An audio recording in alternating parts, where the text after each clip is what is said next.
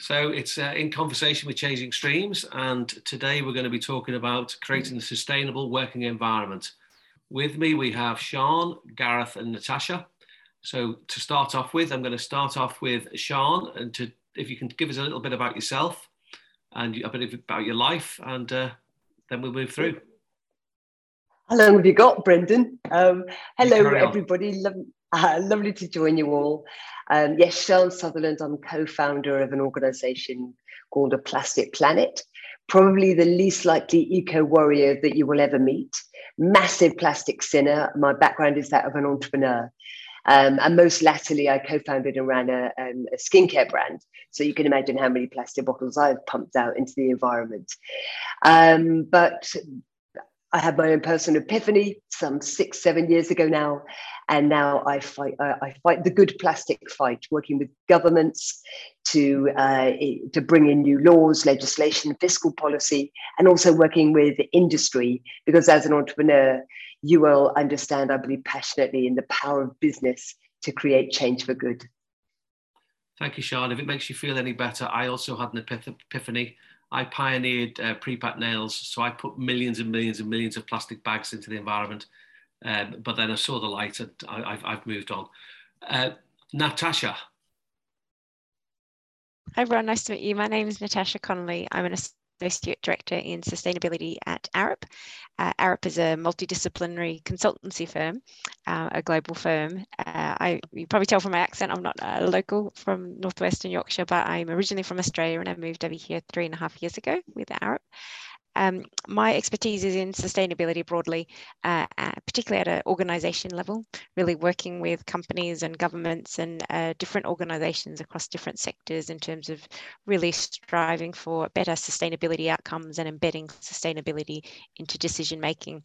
I also work with companies and organizations at design level and also when they're looking at business cases to really, yeah, as I said, work out what um, the main drivers are for their sustainability agenda and, and how we can really set to achieve across the spectrum. Fantastic. And Gareth. Good afternoon, everyone. Um, so yeah, I'm Gareth Simpson. I'm head of operations at Chester Zoo. Um, so those who don't know Chester Zoo, we're a major wildlife uh, conservation charity, and it's our mission to prevent extinction. So kind of very aligned in some of the conversations that hopefully will take place today.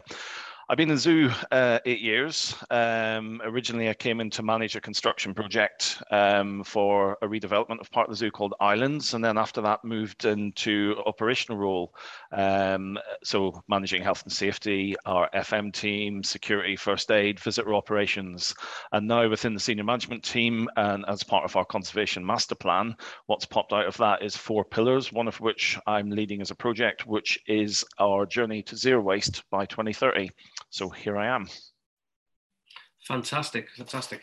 Okay, so the so the big question to start us off is: I think we all agree that um, in order for a business to retain uh, its employees and team members, also to uh, keep their customers and acquire new customers, they're going to have to show that they are um, creating a sustainable working environment. My question to each of you is how, and we'll start off with Gareth. Okay, no problem. I think best for this, if, if I could tell you a little bit about our journey to, to get the goals, that's kind of important. I have mentioned the conservation master plan that'll pop up, but it's important. You know, I, I call this doing the right thing, and it's the right thing for the world, the planet. It's the right thing for our visitors, our employees, which is important, and of course, uh, all, all our future visitors and uh, staff who, who will come through the doors at some point.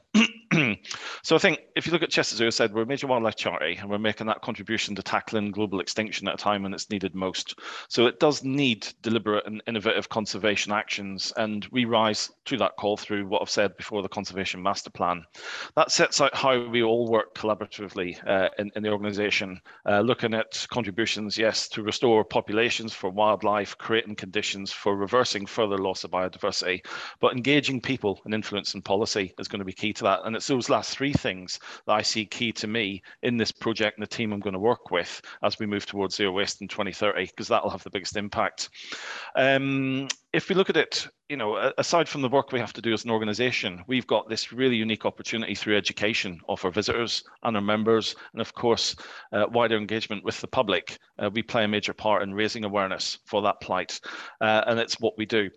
Um, so if I roll back to a normal year and just take a look at sort of the level we can reach, like 2019, so pre-COVID days, which I hope we see normality from here on in, uh, we see visitor numbers rising to over 2 million. Uh, we recorded over 132,000 um, educational visitors on site, and we've interacted with, uh, I think it's something like 28,000 outreach participations and 32,000 one-off outreach engagements with schools. Now, that puts us in that real unique position uh, to create positive transformational change change in areas that can contribute towards one of the targets, uh, which is to empower 10 million people to live more sustainably. So when we talk about sustainability, yeah, I'm focusing on on on our on our visitors and education at the minute.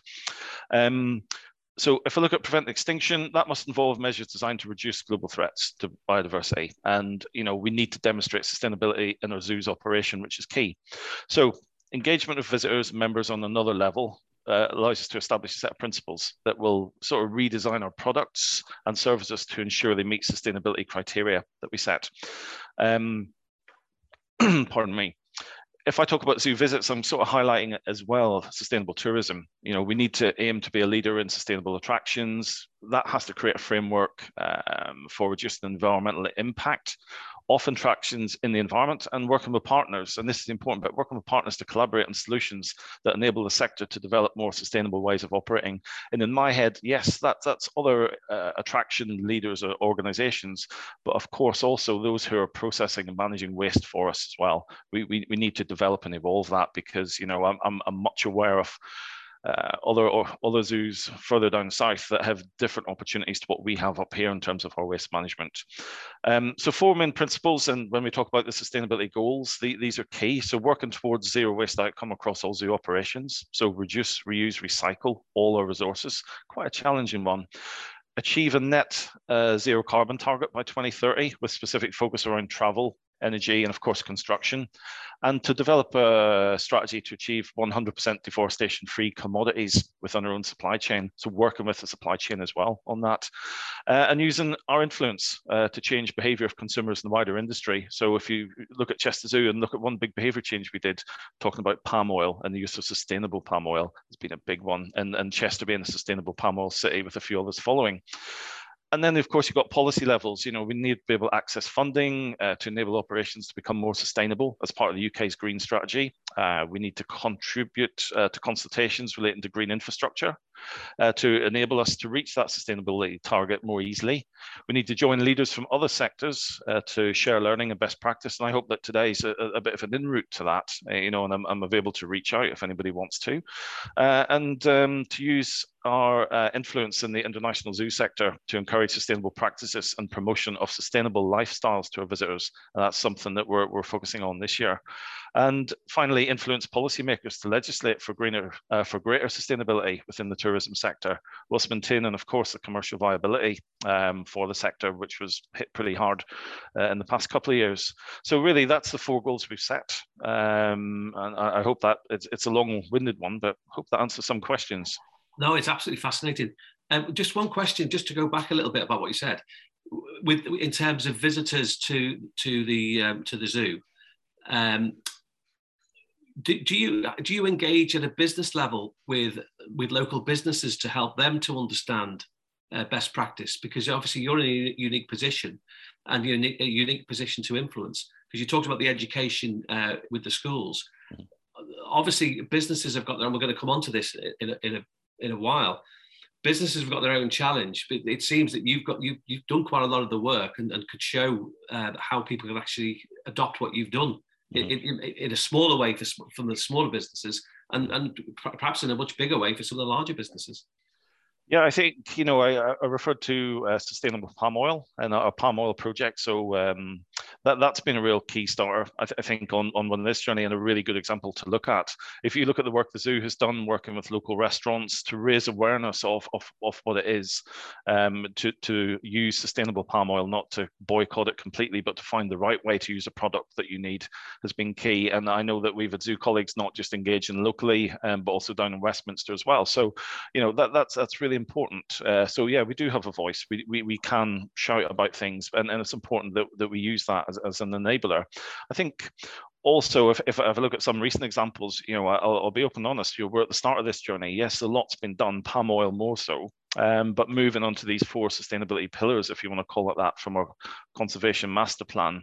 Um, as we're only at the beginning, you know, I, have seen hotels in Chester reaching out to me to talk about how do you deal with food waste and, and other organizations that way. So there definitely is a, I, I would say, eyes from outside in, you know, look, look, looking at us going, what, what are you doing? How do you do it?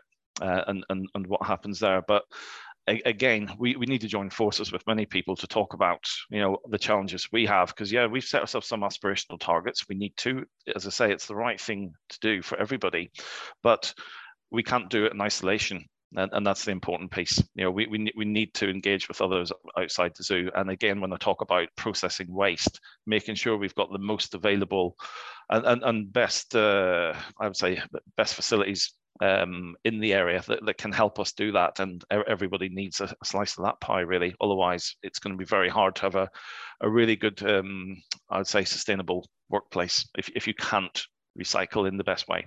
Yeah. Okay, I'll move on to a, a similar theme. And uh, Natasha, you follow Gareth and his extraordinary journey there. Yeah, yeah, no, that was fascinating, and it really resonated with me. Some of the themes that you were talking about. I think um, I come from two aspects. One is working with external clients, but also Arup is um, I do a lot of work with Arup internally in terms of our own operations and how how we're going on this journey as an organisation. And I think between the two, and I think Gareth has summarised it really well. There's uh, a number of areas. One is about knowing your business and understanding the extent of your impacts. And I think uh, you know we've talked quite a bit already about supply chain and your suppliers. And I think in the past that has been you know, people kind of thought, well, that, that isn't within our control or influence. It's, you know, they've kind of only really looked at their own internal um, operations. But I, I, think really understanding your business and how, you know, the power of your investments and the power that you're, of your purchasing is part of um, your full impact of a business and I think also about setting um, inspirational targets, but also being um, practical about what you can achieve uh, and what you can do in terms of focus. So while um, you know our sustainability people are always so keen to do everything and everything, um, uh, there is some merits in choosing some areas of focus that you can do well, um, and to, to, really demonstrate to your staff and to your stakeholders and to your shareholders and, and different stakeholders that you're you're really um, focused and you're um, uh, you know you are achieving this. And I think a, a part of that is also about this. Uh, one of my favorite terms is sort of walking the talk, because a lot of organisations might come up with these big aspirations and they're going to do this, but then you know on, uh, on the ground level they're they're it's not connected and they're not doing exactly what they've said they that they're doing. So I think you know having that authenticity and uh, in terms of walking the talk and really um, you know standing up to to that scrutiny is really important but also being humble in terms of the challenges. And as Gareth said, you know, sometimes these challenges we can't just solve ourselves. And uh, it's really important to share information and be collaborative and, and really recognize the challenges, but also the opportunities to go ahead. And I think transparency is really important. Um, you know, we, as again, it's about sharing information, sharing that journey that you're on, but also, you know, both in terms of the external market, but also to your staff and also about empowering all levels of staff and people that are making that organization level. It's not just, you know, eh, your sustainability team sitting in a corporate function, beavering away in an office. Everyone has to be on this journey. And so it's about empowering people who are making decisions, at, you know, at office level or on a project level or all aspects of the organization. Everybody has a, a role to play and they can really take that on. So as long eh, eh, as, you know, this kind of education and empowerment is absolutely key to success as well. Excellent. Sian.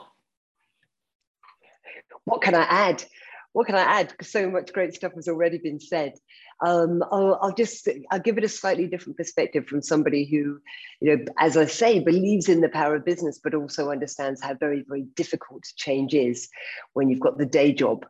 Um, and we all know, you know, that uh, the old Milton Keynes, Milton Keynes uh, the Keynesian um, definition of business uh, has really changed now from the 1970s, where everything was driven towards rewarding shareholder value and delivering profit. And now profit is considered to be number five in the list of what the, the, in, the purpose of business should really be.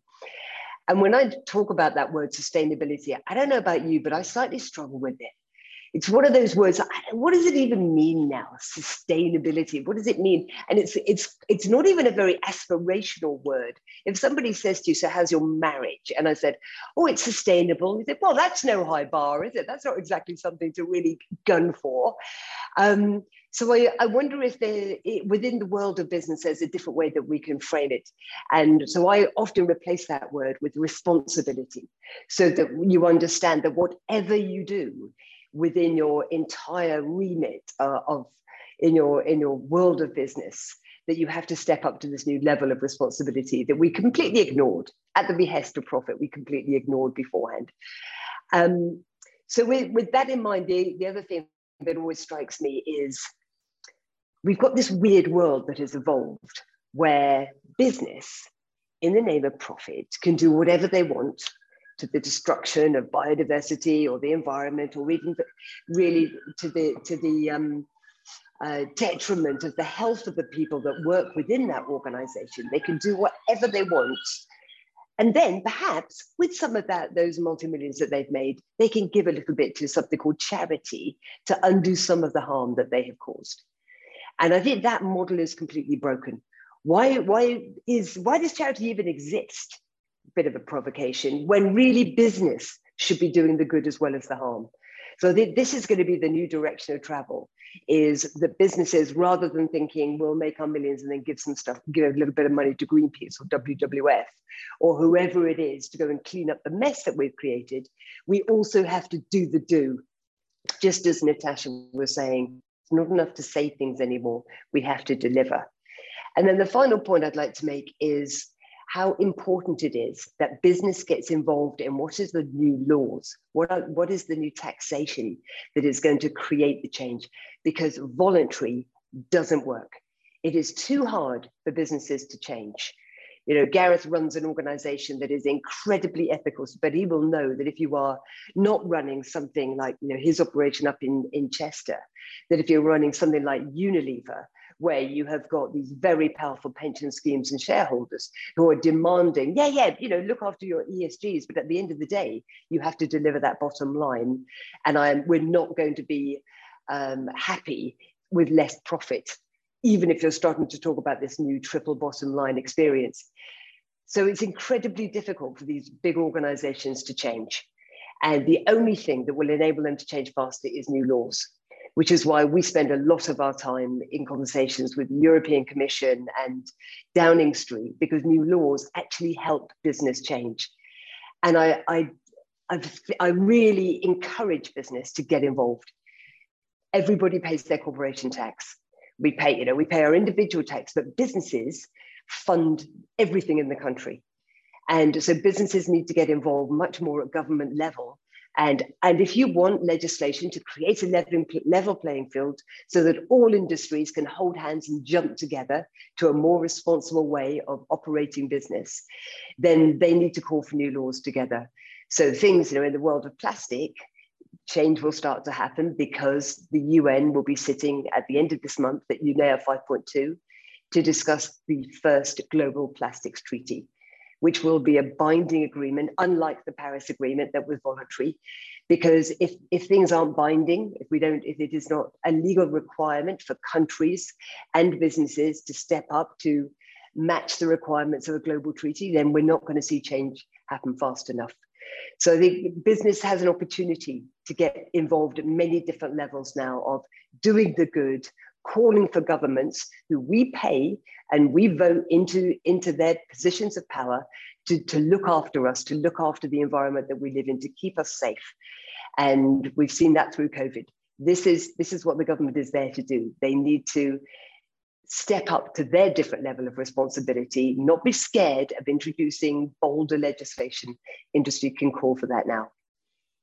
No, absolutely. And, and coming back to uh, you know sustainability, responsibility, I actually uh, would add in efficiency because if we're minimizing our consumption of what we do within an organization, we're minimizing the products we consume, we're minimizing the energy we consume. All of that should filter to the bottom line anyway, because we're more efficient as an organization. So it's it it it makes a lot of commercial sense to really look it's at your organization. Business.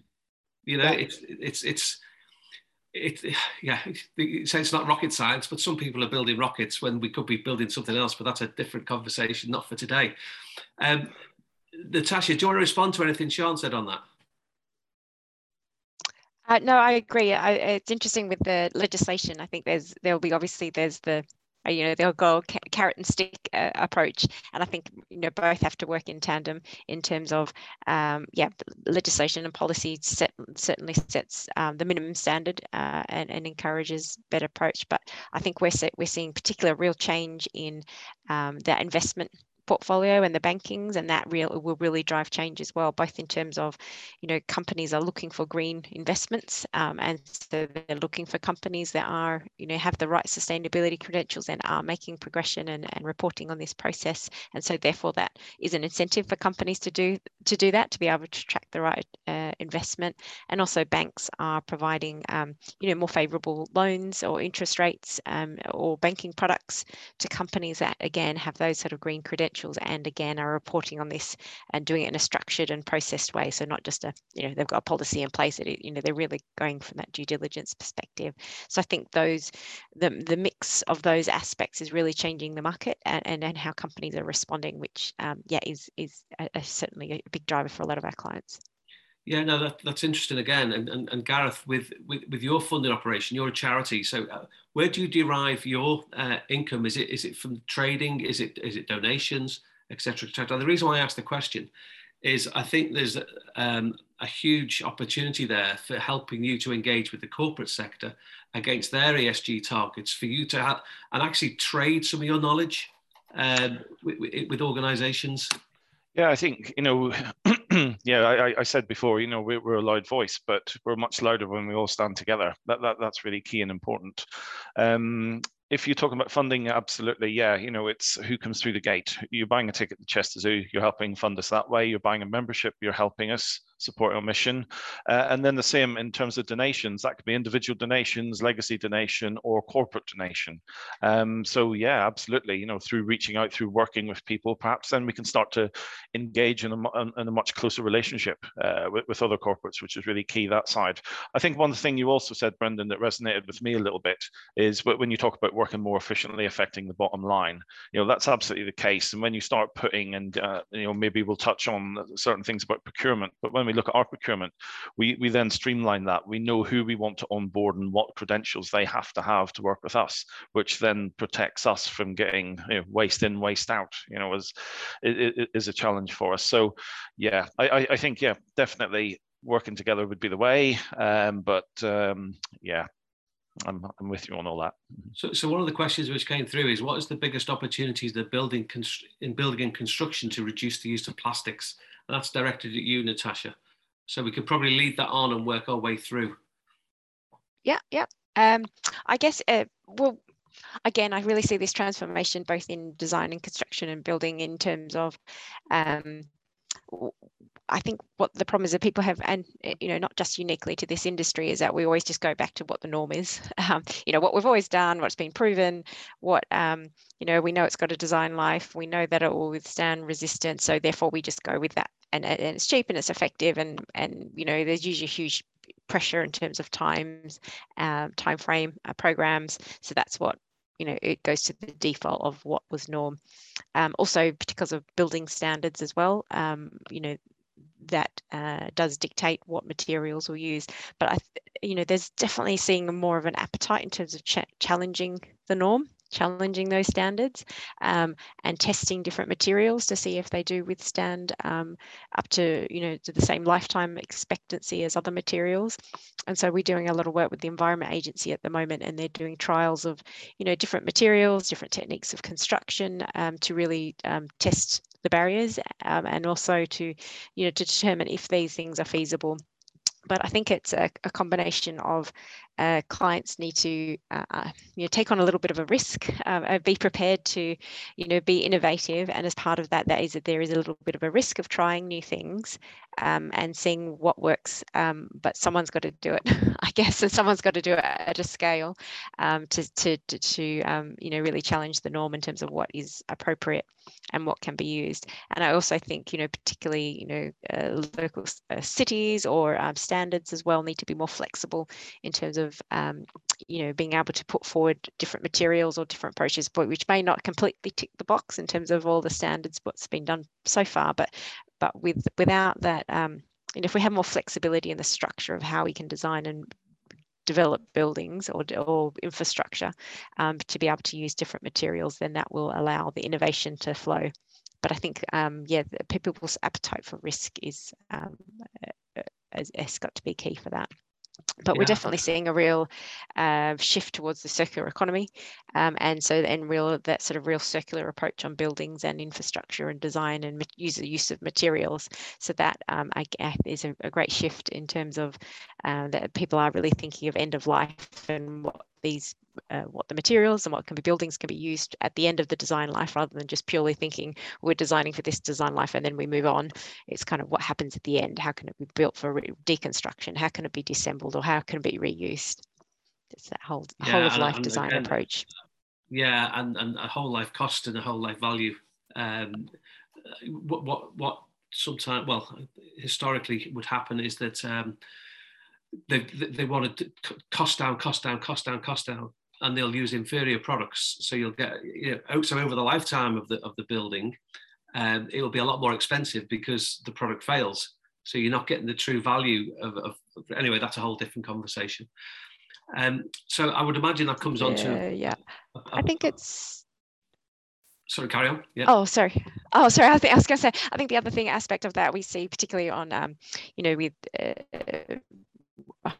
I guess and a good example would be on the sort of more drainage side and different things is that you know the standard uh, always dictates curb and gutter and that kind of real standard approach. But you know when we're trying to suggest alternatives like swales and more sort of natural and green uh, blue green infrastructure um, then that kind of you know, in terms of how um, cities or councils will um, maintain it, you know, it just is really challenging what is norm and uh, that, you know, is what's the asset, who's going to clean it. It just is so beyond what is the norm. And so I think, uh, you know, that kind of change has to happen at that institutional level to allow the innovation and um, uh, to happen at, at design and construction level as well. Sian, I, I was going to ask you from a, a policy and, and lobbying perspective from, from what uh, Natasha's saying there, a lot of the challenges can be with the with the standards and with and with policy. So yeah, yeah, but just haven't moved. You're absolutely right. They just haven't moved with the times. And you know, how many times do I have to hear? But oh, but plastic is the safest material that we can possibly use, and in health and safety, you know, it's the only one. You think, how crazy is that? We're using this permanent toxic material that exists forever largely for temporary pur- purposes like packaging, and yet still uh, the the governance that we have dictates that we continue to use it because other things are, are, too nascent in the market. So yeah, it's absolutely right. We need you know, British standards. Everything needs to, to really pick up the pace because we are now seeing a huge amount of new materials being brought onto the market that need to be accepted at scale and at speed. Yeah, absolutely. Uh, Gareth, have you got any comments on that? Yeah, I think uh, you know. Listen to what you're saying. I, I, kind of in my operation and, and the role that I have here is uh, I, I kind of sit outside. I, I see that more so if if that makes any sense. So we do have developments in the zoo. We're looking at the materials, the material costs going up, etc. And of course, as a charity, you know, it, it, it, it's a hard decision, but you need to make the right decision. Um, I can make quick reference to a staff canteen. You know, the inside of that was fitted out using recycled um, wood. This uh, exactly the same for uh, the Oakfield big restaurant that we have on site. Uh, again, that was uh, recycled, reclaimed furniture inside. So there are ways to keep it down, but then there are also pressures and challenges because as a zoo, we have to think about uh, animal containment. I don't like the word containment, but we, we do have to look after them that way. They've got amazing enclosures, but we do have to look after them. And, you know, that can involve steel, that can involve different materials. We have to think about aesthetics because we are visitor attractions. Things do have to look good. They have to look realistic as well.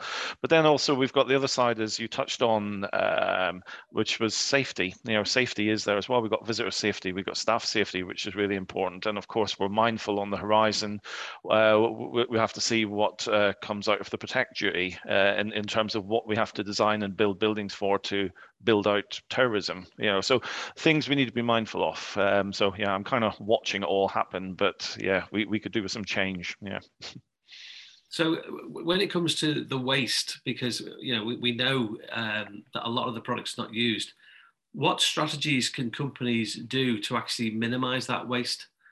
Uh, and I, am directing this at you, uh, Gareth, because you're probably in a unique position with with your space um, within Chester Zoo to, to, to, think about the the wider uh, alternatives for reuse within a, within your own ecosystem.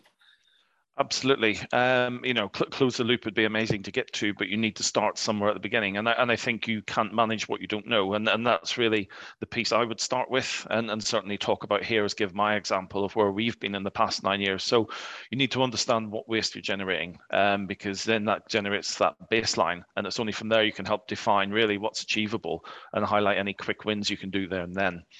You also need to really consider, you know, are we equipped, are we resourced, experienced to take this on ourselves? Do we need a partner to support us into what would be a highly efficient waste management system in, in many aspects from that? So really understand what you have today, what you want to achieve and where you get there. Um, so we've taken, you know, if, if you start at that base level, you know, we've undertaken audits of all our staff welfare spaces, understand what facilities they are present because they are dotted around the zoo. We're a very large site. So looking at the, the recycling opportunities they have, how we standardize that so our waste collections are aligned in terms of segregation and what we can actually recycle. Uh, the question itself um, also highlights key areas of focus for ourselves at the zoo. Uh, so by doing this, we were able to identify that some 95% of our general residual waste was procured through our own supply chain. So we had to start nailing that. You know, there's, there's work that was being done already in terms of single-use plastics, but really we need to focus on that. So we now review the wider supply chain, uh, finding the best possible outcomes for them with a view of reducing, reusing, recycling all resources. Um, so, you know, uh, one of them being removal of the, the single-use plastics, the, the, vast majority of them, and something even as small as recycling baler twine. So the, the, the, bit that holds all the hay together for elephants, that can be recycled. So from the from the biggest things right down to the smallest things, everything can make a difference if you can identify it. Now, it's not something that you can do in isolation. You know, you need to bring your teams on board, and that's what we're going through that process at the minute. You need to plan. Uh, so we're, we're, lucky, as you say, we have a big site. Uh, we have an, an, area that's being developed as what we call the resource recovery uh, area. Um, so that's going to be uh, where all our waste will go to um, to be recovered as best we can. Um, and we, we will have staff there um, taking care of that for us on that side. But we do need to bring all our teams on board. Um, so that is education, team meetings, communication, uh, waste handbooks, obviously not paper, but electronic. Um, so people can understand and feel part of that journey. If we talk back to what I originally spoke about, about um, uh, sustainable tourism, our visitors and members also have a key part to play when you come through the gates. They they bring uh, they generate waste themselves in terms of picnics or food that we give them. So it's really important to introduce them into that as well. Um, so again, we have to start with behavior change. We have to find the right way for behavior change um, because, yeah, at home we do recycle. We put everything into our recycling bins, but you tend to find when people come out that some will, will forget that uh, uh, completely. So we need to look at the right way for behavior change. And we, our education team and the science team are looking at that as a bit of social science to find the right way to do that uh, and the right recycling opportunities on site. So what would make people do it in the right way at visitor attraction? Then we can push that out to others. That's going to be really key to support them. But I think it's getting them to understand the part they play as well, uh, which is important. Um, again, the more efficiently we segregate, um, yeah, you talk about the bottom line, but equally the carbon footprint uh, for waste goes down too. That's really key for us. And I, I, think, obviously, regardless of what you do, the one word of warning I would say is greenwashing.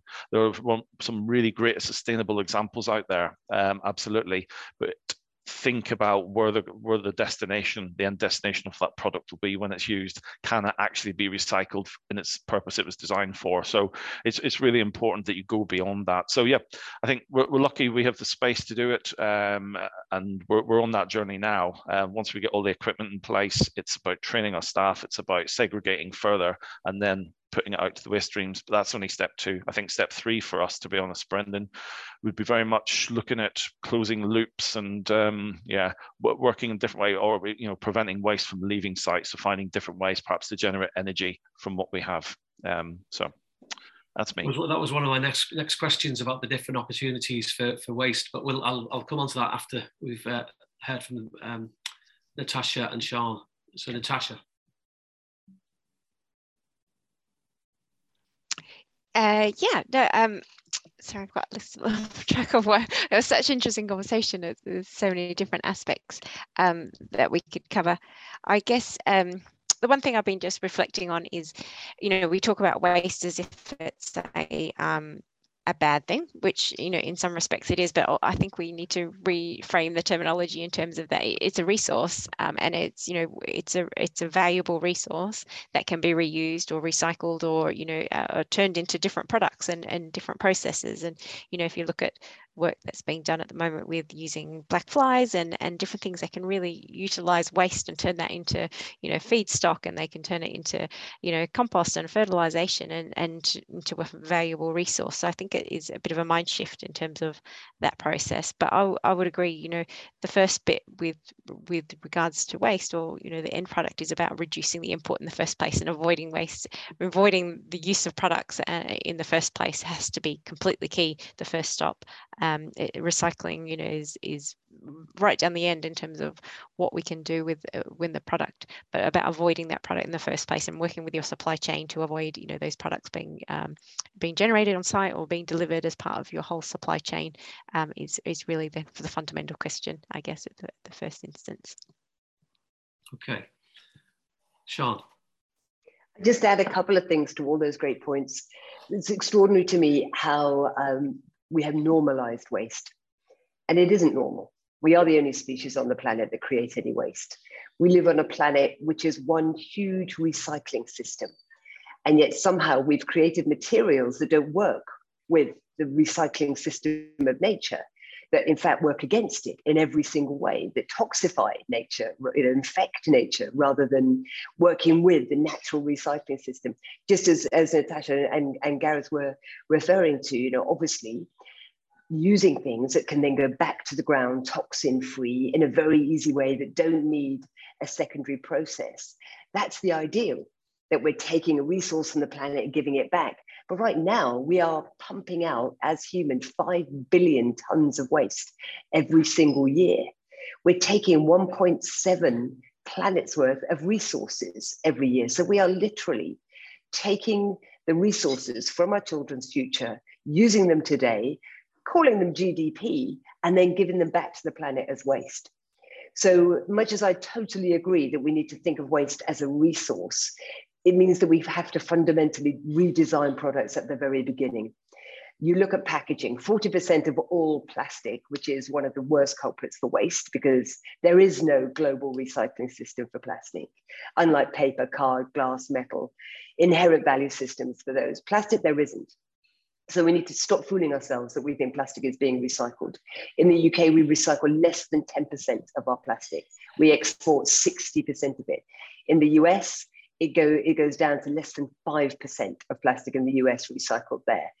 So, and yet, you know, per capita, the US are number one producers per head of plastic waste, and the Brits are number two. So they're not leagues that we should be proud to be to be head of. So we need to redesign things. We need to go back to that very primary stage and rethink things. So, you know, why is packaging temporary? Why do we not have an entire rethink? So just uh, as Natasha was saying, recycle has to be the very, very last thing. And it recycle is only things that are actually going to be recycled. One of the weasel words for me is that word recyclable what does that even mean? Like, oh, I, I exonerate myself of all responsibility because I made something that is hypothetically recyclable. I'm going to name one brand, Coca Cola, the most polluting company on the planet. You add up two, three, and four pollutants, and they do not reach the levels of Coca Cola 120 billion plastic bottles. They think it's okay because they've made it out of a recyclable material. So that word should be just banished. If there isn't a, an infrastructure for being able to recycle something, if there's no value system for it, we have to redesign things. So our goal at a plastic planet is never to look at the waste. I don't even like talking about the waste. That's the problem end of it. I like looking at the other end, which is where are the solutions and how do we turn off the tap? So if businesses can simply address that and think instead, imagine if waste was was banished. Imagine if waste was illegal. Imagine if plastic as a material was illegal because there is no infrastructure for taking it into a second, third, fourth, fifth, whatever, forever life. Then we would redesign things. We'd think very differently and we'd, we'd have a different level again of responsibility for us to step up to. So I see the moment that we have right now of this peak waste, peak you know, acceleration to the climate crisis, the connection of all of these things uh, I see it actually as something with huge optimism because this is a tap on the shoulder for humanity to say you've gone the wrong way. Waste isn't normal. There is a reason why the bin bag is black. We pop it outside, our little bag of shame, hoping the recycling fairies will deal with it. Hate to burst your recycling bubble. There are no recycling fairies. It's just all going into some massive landfill. It's now going to incinerators. We're calling it this wonderful thing called waste to energy thinking that that's a good thing. No, we're just burning fossil fuels. We're burning food. We're burning stuff that should actually be going back into the ground.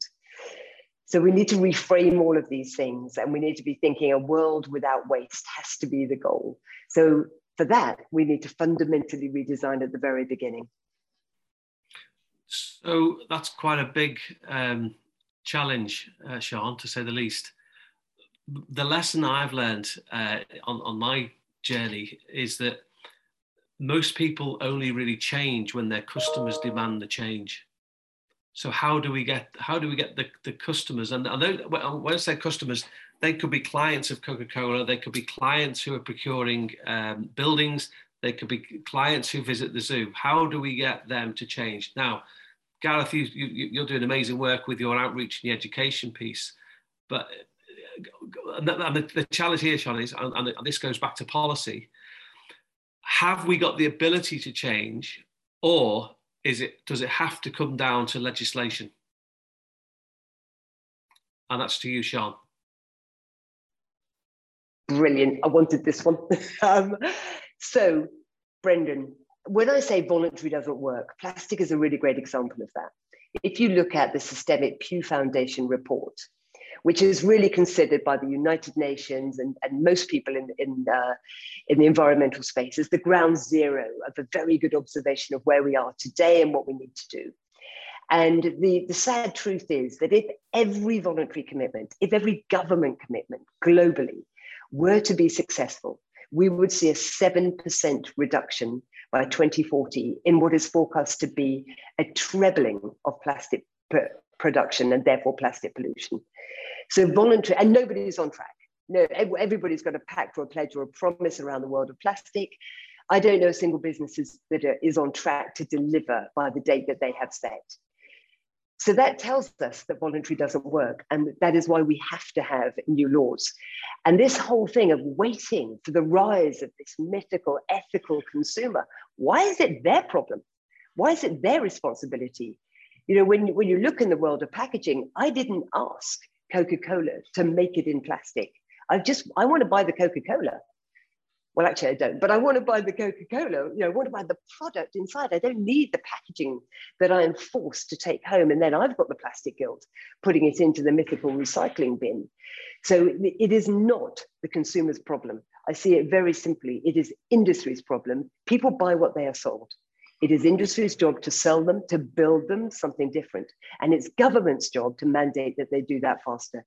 And the only way that that will happen, and we see it time and time again. And I, you know, I'm, I'm a businesswoman. I love the carrot versus the stick. But I know in this case, it won't work because it's too hard for business to change.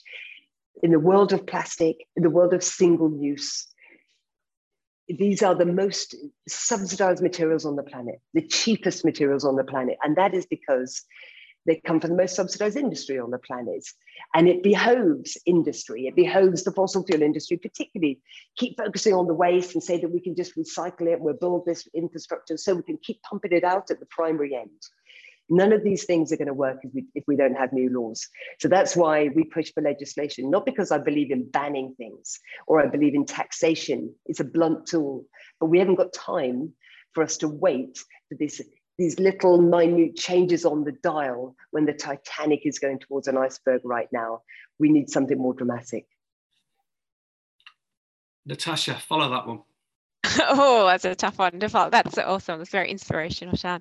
Um, and and, and a good example of, of of that, I think, is often that businesses are often dictating what the consumer uh, expectations are. So a good example of that was in Australia. We had um, uh, the the the supermarket set standards in terms of the size and length of bananas, and they said this is what the consumer wants. They want the perfect size banana. So if this banana is bigger than this length, then we're not taking it. And then, uh, or if it's smaller, then and, and so there was huge amounts of waste in terms of uh, produce and vegetate, you know, because they weren't this perfect size banana that the supermarkets had de- determined was what a consumer would buy. And so that's the kind of um, change that has to happen because, you know, it meant that as a consumer, it doesn't matter, you know, we had no control over that process and we, there's huge amounts of, you know, generated waste because of what a supermarket is dictating what consumer is expecting and, and wants in terms of those perfect fruit and vegetables. So I think um, you know, Sian's completely right. There is a certain amount that a consumer can do, um, but it's it it is really difficult as a consumer base, you know, to um, to get what you need and get you want, uh, you know, and um, but when so much of that is being dictated by big big big big business in the first place. So it really has to, yeah, we have to break down those barriers and and have that complete um, transformational shift. Gareth, any comments on it? Right. Um, yeah, that's that's a, a good one to follow in, in many ways. Um, I, I think if, if you look at us, it goes back to initial conversations where you know we've developed a conservation master plan uh, in, in order to take action. Um, you know we're, we're here to prevent extinction. That's our mission. And you know our, our focus was de- definitely on the biodiversity of the planet. Um, but then you know th- there was a crisis looming. So we need we need that action. So for us, develop that plan and get moving. But when I think about you know the the, the voices that are driving us, you know, as a business, we're doing the right thing. It, it needs to be done. But equally, we need to be mindful about who our customers will be. You know, who our customers are today, mightily important, but who they're going to be in the future as well. So all these young voices um, who who want change, who want a planet so that they can exist in. Um, you know, we, we have to do the thing for that as you know, for them as well, which is important. So, yeah, we, we look at sustainable alternatives, and I, I know that's a word that uh, can be bounded around, but you know, right, we think about our toys for the shop, and that's just one example. Um, the plush toys. When you're looking at your supply chain and what they can deliver, well, we, we've we've worked endlessly with them, so we now have a 100% rPET plastic filled plush toy. Now, rPET is, uh, for, for, those who don't know, it's plastic collected within 50 kilometers uh, from an ocean, coastline, or waterway that's been left. It's sort of transformed into that high quality and what can be food and uh, food safe recycled plastic, but that's in the toys. You even go down to the plastic tigers on them. They've been removed, they're cotton instead. And the um, hang tags are now made from recycled card with printed soy ink. So you need to go down to that level. You need to look at everything. So yeah, it is a call to action. Um, that, that's just a part of what, what we do here. But yeah, it's very much we need to do what we know is right, but we also have to listen to the generation that's coming up behind us and make sure we, we've got something for them. Interesting. Okay, now then, um, we've got 10 minutes left. So I'd like you to, each of you think about the future and where, where do you see us in say five, 10 years time? Um, and where do we need to be and how big is the gap? And we'll start in construction first. So I'm, I'm giving Gareth time to think there. I'll start in construction first with Natasha, uh, because I think you probably will have done some work on this. So over to you.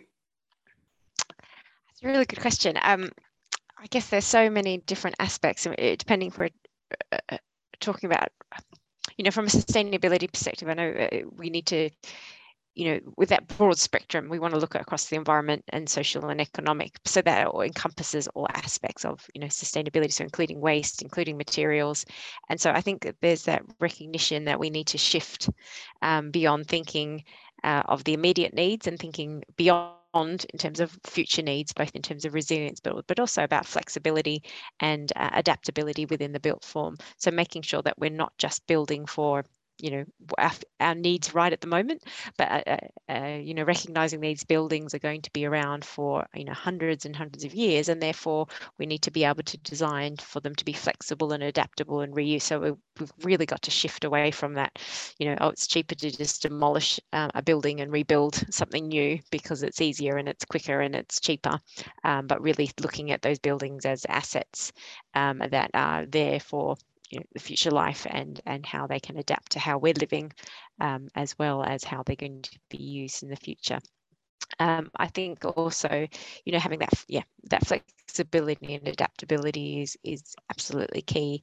Um, but particularly as you know, energy energy processes are changing and you know we're really moving towards that net zero economy then we need to be flexible in terms of how technologies change as well and how those buildings can adapt that change um, yeah, that would be sort of the key areas. I mean, there's, uh, I think also from a broader sustainability perspective, the built environment is also really recognizing the health and well-being aspect of, of built the built form as well. So it's, you know, we're not just looking at a building in isolation, looking at how a building is part of a city and how that building um, participates in city life and facilitates, you know, the broader aspects of, of, of you know work and health and well-being and living rather than just you know an isolated building in in, in the built form. So it's thinking of it how it operates in a city and, and country level as well and how it, it really interacts with those processes. We'll go gareth next.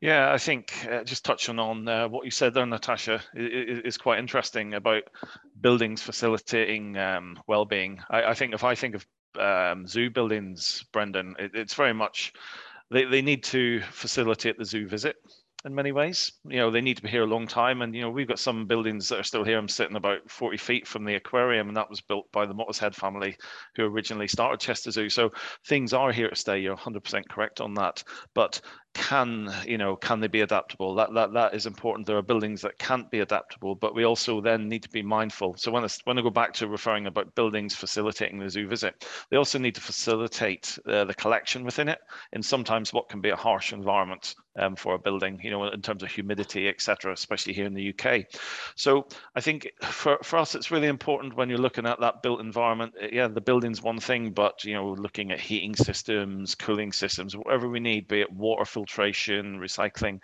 how we maximize um, their use without having an impact on the environment in the best way. And we touched on a little bit, I know we haven't spoke about it, but just to hint on it, in, in terms of reusing our waste, completely get what you say, Sian, but th there is elements of waste that can be used as a resource for us that we can maybe put into heating, cooling, uh, and then fertilizer afterwards. So, you know, 100% of what goes into a particular um, item would come out 100% usable. You know, not nothing is wasted that way. So that's kind of where I, where I would see it now. We, we need to be going down those lines. Sian. So uh, I have this fortunate position uh, doing what I do right now. Uh, I can often be the protagonist, the slightly unreasonable person in the room de demanding more change. Um, and so uh, I like, I, I, have this really annoying thing for the whole of this year, two months. Uh, I've been saying to everybody, imagine if you rebuilt your business today. So let's take Coca-Cola. Imagine if you created a, a fizzy drinks business today, what would it look like? For sure, it would not be a high fructose syrup drink that ships water around the planet that gives people diabetes that's packaged in plastic. You wouldn't do that today. So, how extraordinary, I think, as CEO of a business to make sure that you carve out enough time and you build that kind of innovation and incredibly broad thinking team to step aside, look at a white piece of paper and say, if you built our business today, then what would it look like? Because then you've got that North Star And I see the businesses today because change is so difficult. Everything is about this is where we are, this is why we can't change. I don't want to know why why you can't change. That's not my job to know why you can't change. Knowing why not is a massive um, hurdle to get over for people. So sometimes you have to approach things with radical naivety and just think, forget the baggage behind. Don't drag it and climb over it every single day. Let's just imagine we're building a brand new business today in the world of personal care, in architecture, in whatever it may be. You know, an incredible zoo like Chester Zoo. What would it look like? And then you've got that North Star and you can plan a roadmap to get there because we, we, we're moving too slow and that for me is is the biggest accelerant is if you've got a vision because that's how humans work we don't work with pieces of paper and pacts and pledges and promises there's nothing emotional about that we work with people who create visions which is why personally i think the world of architecture is incredible because you create environments people live in that, that change how they feel right now we have well we just come through a pandemic where we had an opportunity where we could rethink everything, where we could come back to business in a brand new way. It saddens me that I think all we're trying to do is just scrabble back as fast as we can to the old status quo, getting back to you know the old normal, for that to be our new normal. When we had a moment, because we know that when there is a time of extreme crisis or stress, that's the time that you enact extreme change. And that change can be for the better. And I feel we've lost that moment now. So that moment of extreme stress is going to be the climate crisis. And right now, we are all just treading water, hoping that we can squeeze every last ounce of profit out of the status quo and waiting for some mythical thing to happen. The change is going to come from us. So my call to action really for anybody who's listening is you know, business is the tool of change. Yes, of course, we have a personal level of responsibility. You vote with your wallet every single day, but business is where you have your power. So how can you use that power within your business to, to accelerate everything going forward? It is absolutely no coincidence to me that the crisis in mental health is happening as at the same time as the climate crisis. We have completely disconnected ourselves from nature in a very unhealthy way for us. What, what was the one thing that we all just yearned for when we were in lockdown, when you were only allowed to go out and be in nature for half an hour a day? You know, that was the thing that we appreciated more than anything else, I believe. And we're swinging too quickly back to the old normal. Let's not forget where we were and what we're capable of. We can do extraordinary things when, when, you know, when it hits the fan. We've just proven that. So I feel now is the moment for business to use the people and the energy within their all their different departments find out who are the innovators the pioneers and give them that brief if you created our business today on a white sheet of paper, what would it look like? And then set a roadmap to get there. I, to- I totally agree um, on, on the fact that we, we, are missing the opportunity of, of, of the pandemic for, for greater change. And you can see it with people being, um, you know, en- encouraged back into the office. Um, you know, I, I've personally have found that the amount of time I've saved uh, by not going here, there, and everywhere is, is, is phenomenal. You know, it's it's and I think that uh, we can be a lot more productive and we can move a lot faster if we if we embrace what we've learned over the last couple of years.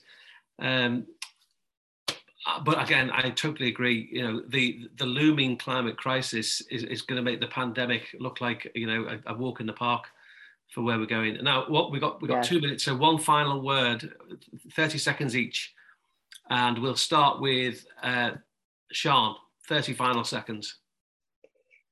Positivity. Positivity, yeah. Um, I am a huge optimist and, and I, I am determined to be part of the generation that made this mess, but also started on the road to fixing it. Uh, we need to get back to a completely different model where hyperconsumption is not the goal and trying to persuade us to buy more and more and more stuff to fill the hole inside us we will never have enough of things that we don't actually need. So we need to buy less, buy better. Business will not fail because of this. We need to repair more, we need to share more. And I think we will be happier because of it. Gareth. Right. Yeah, you say share, uh, Sian. That that's really uh, important to me, and I think I've said it a few times ab- about we we in our journey. Uh, we've got our four sustainability goals that we're heading toward. We have a conservation master plan that overarches everything. But I'd like to think we're doing. You know, we've started some good work in terms of uh, being a sustainable. You know, in, in terms of sustainability and um, our waste uh, looking that way. I think by sharing our knowledge, by working together, um, not just to find the best way to support other smaller organizations who may need some help, but also to try and drive that change at higher levels, um, be that in Westminster or be that in, in local authority, to, to try and make sure we have the best availability resources that we can do what we can to protect the environment when it comes to recycling. Um, so yeah, working together, sharing that, that's where I'm at. and Natasha, the final words my final words, I think, would just be to encourage everyone to act. Um, don't be um, frozen by the fear of um, imperfection. I think some, you know, we're very um, in you know industry people I think well if I'm not going to do it perfectly I won't do it. But any small action um, is is a positive action. And you know and if everybody's doing things as well as they could do that collective action is where we're going to get change and and we're going to have those benefits. So you know if you can't be 100% plastic free if you can be 50% plastic free or 70% plastic free that is so much better than where we're at at the moment. So don't yeah as I said don't be frozen by um, the, you know that fear of imperfection but really act and um, and and do what you can at, at this point because yes as Sian has said there it's no time for sitting on our morals. We've got to act now. So yeah i'd encourage you all to uh, do what you can. Natasha gareth and Sian i'd like to thank you very much on behalf of changing streams and i look forward to seeing you again. Thank you very much. Thank you. okay thank you all